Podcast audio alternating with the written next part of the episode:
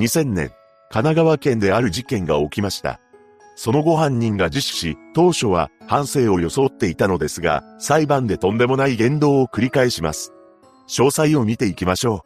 う。後に本件を起こすこととなる穂積はじめは神奈川県横浜市で育ちました。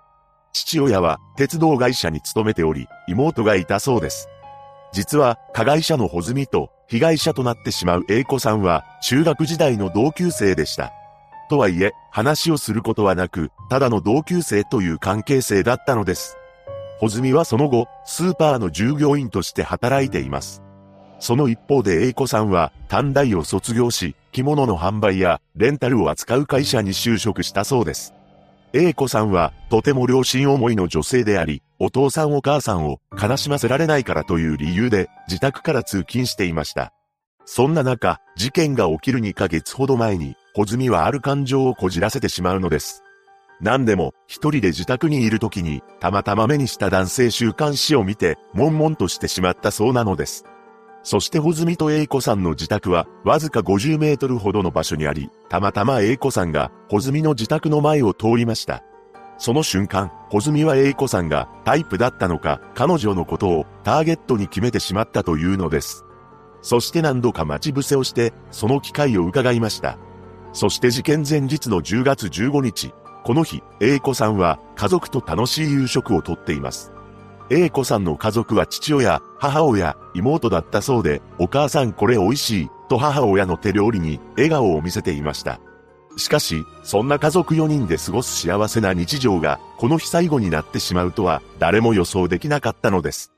事件当日となる2000年10月16日、当時22歳だった穂積は、会社から帰宅する英子さんを車の中で待ち伏せていました。そして午後8時50分頃、徒歩で帰宅してきた英子さんが歩いてきます。一度自分の車の前に英子さんを歩かせた穂積は、とんでもない行動に出たのです。驚くべきことに、そのまま背後から跳ね飛ばしてしまったのです。その衝撃で英子さんは畑に落ちてしまったのですが、そのまま穂積は畑の農具置き場に連れ込みました。そしてあろうことか、持参していた刃物を英子さんの首めがけて振りかざしてしまったのです。また、悶々としていた気持ちも発散しようとしたのですが、人が来たので諦めたと言います。そして同日の午後10時過ぎに、通行人が英子さんの変わり果てた姿を発見したのです。その後の深夜12時頃に英子さんの家族に、娘さんの服装を教えてほしいと連絡が入りました。すぐに警察が自宅に迎えに来たらしく、警察車両の中で娘がどうかしたんですか？と問いかけても、警察官は口をつぐんだそうです。そして午前3時過ぎに、ようやく事件が起きたことと被害者が A 子さんであることを知らされたのです。こうしてとんでもない事件を起こした穂積ですが、本件の捜査は難航し、なかなか捕まえられずにいました。そして娘を失ったショックから、A 子さんの母親は、A 子のそばに行きたい、と口にするようになり、事件の影響で PTSD と診断されたそうです。その後も錯乱状態になって自宅を飛び出そうとしたり、小さな子供が犠牲になるニュースを見るたびに落ち込んでいたと言います。そんな中、穂積は仕事を辞めており、家族に当たり散らすなど暴れる行動を繰り返していました。その行動に耐えきれなくなった両親や妹は穂積を残し、家を出て行ったのです。その後両親は、穂積に現金を送金していましたが、そのお金はすぐに使い果たしていました。そして事件から3年ほどが経過した2003年の9月、ついに穂積は警察に電話し、自首したのです。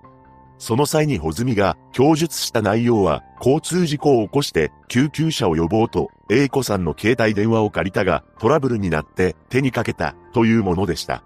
こうして豚箱行きとなったわけですが、当初穂積は A 子さんとご両親に申し訳ない。罪を償いたいという趣旨の上申書を警察に提出し、反省しているかのように装っています。しかし、弁護士が接見したその夜から黙秘に転じてしまい、雲行きが怪しくなっていったのです。そしてやってきた横浜地裁の第1回公判で、穂積は信じられない言動をしました。恐ろしいことに、やっていません、と態度を一転させて、さらには、そんなところに行ってません、妄想だった、などと言い放ったのです。そして弁護側は、自首は親の関心を引くためのもので、虚偽であったことは明らかなどとして、無罪を主張しました。傍聴席にいた A 子さんの父親は、思わず、え、と声を上げ、頭が真っ白になったと言います。そして父親は意見陳述で、けだもののような犯人が座った椅子には座りたくない。罪の意識のかけらもない被告を極刑にしていただきたい。と述べられたそうです。検察側は論告休刑後半で、極悪非道の所業で、反社会的性格は、顕著、強制教育は、およそ不可能で極刑を考慮すべき事案だが、若年だ、などと述べ、無期懲役を求刑しています。その後 A 子さんの遺族は、判決が言い渡されるまでの間に、極刑を求める署名活動をし、3ヶ月足らずの間に、6765名の署名が集まったのです。そして判決後半の日、裁判長は、穂積の自白の供述について、詳細かつ具体的で、臨場感に溢れている。被害者を車で衝突させた状況など、誘導で引き出されたものとは考えられないとし、極刑に値すると言いつつも、若年であり、前科前歴がないという理由で、休刑通り無期懲役を言い渡しました。穂積は判決を言い渡された後、裁判長、一つ質問させてください。と証言台に立ち、マイクをつかみますが、発言は認められず、引きずられていったのです。その際に A 子さんの遺族が穂積に対し、お前なんか本当は極刑なんだから、お前は絶対に許さない、と言い放ちました。これを聞いた穂積は、出口で振り返り、とんでもない言葉を言い返してきたのです。なんと、お前が迎えに行かなかったから、娘は死んだんだよ、などと、遺族を侮辱する暴言を吐き捨てたのです。こうして、一切反省をしなかった穂積は、ちゃっかり控訴しています。しかし、控訴審判決が言い渡される前に、本件は、さらに最悪の展開が待ち受けていたのです。2006年8月1日、悲しいことに、A 子さんの母親が、最寄り駅近くの踏切で、電車に接触し、命を落としてしまったのです。遺書はありませんでしたが、遮断機の下には、靴が揃えられていたそうです。A 子さんの母親は、事件からずっと心を病んでいたといい、夜は眠れず、食事も喉を通らずに、体重は10キロ以上落ちていたと言います。また、生き地獄の毎日です。光のない砂漠の中にいるよう、親にとって我が子を奪われることがどれほど辛いか、と声を震わせていました。そして開かれた控訴審判決は、一審判決と同様の判決となり、最高裁でも無期懲役が言い渡されています。その後 A 子さんの父親は、穂積を相手取り、5510万円の損害賠償を求め、横浜地裁に提訴しました。この民事裁判でも、穂積は自身の犯行を否定しましたが、横浜地裁も東京高裁も、遺族の請求をほぼ全て認め、約5500万円の賠償を命じる判決が確定しています。ただ、党の本人からは、1円も支払われていません。穂積の父親は、鉄道会社を定年退職し、地元の福島県に戻って、無借金で家を建てて暮らしていると言います。そして、息子の犯行かわからないとして、同様に支払いを拒否しており、謝罪の言葉も何もないそうです。ただ、あくまでも支払い義務があるのは、小積のため、加害者の家族には、法的な支払い義務はありません。一人の男が起こした本事件。